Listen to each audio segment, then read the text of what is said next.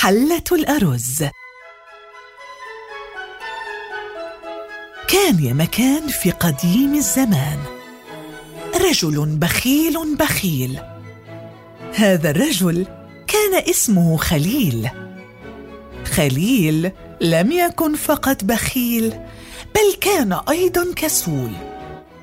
كان يمضي أيامه من دون فعل أي شيء ودون أن يبحث عن حلول. في أحد الأيام خرج ليتسول. لقد قلت لكم إنه كسول كسول فطبعه هذا لن يتبدل.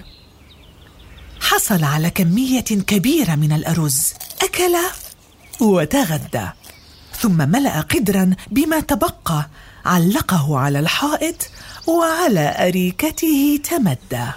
تمدى تحت القدر وبدأ في عقله يجمع ويطرح.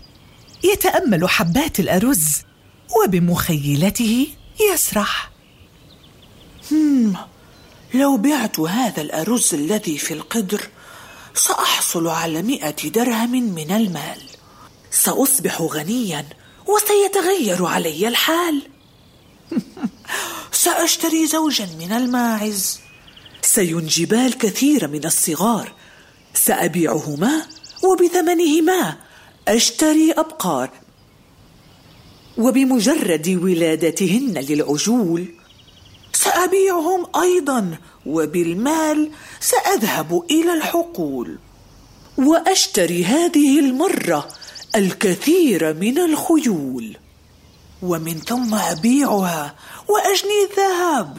وبالذهب سأحصل على كل ما وجب.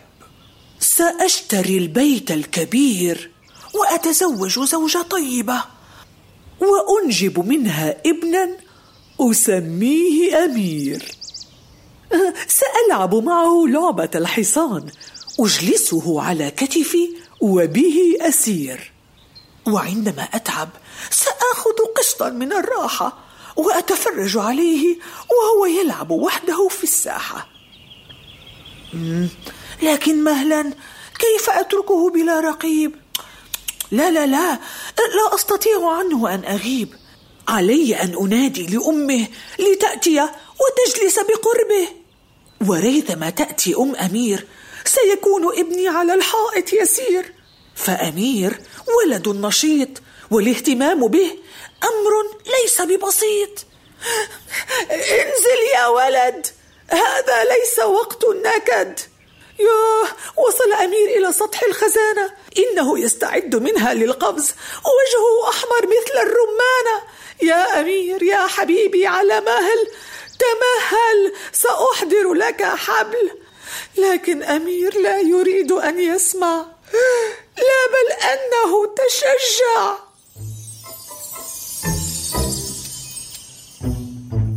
فجأة وعندما بدأ أمير يتحرك نط خليل وبابنه تمسك. وكانت المصيبة الكبرى فإذ بين الحقيقة والواقع قفز خليل إلى ارتفاع شاهق.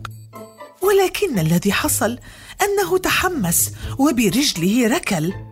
ركل القدر المعلق وبحبات الأرز المتطايرة لم يلحق فقد سقط القدر على الأرض وانكسر. ارايتم نتيجة الضجر؟ فبدل أن يبحث خليل عن عمل فضل مهنة التسول وعليها اتكل وها هو قد خسر الطعام وتبخرت الأحلام. وكما يقول المثل من جد وجد ومن زرع حصد والإنسان يمكن أن يكون ناجحا لو عمل بصدق واجتهد.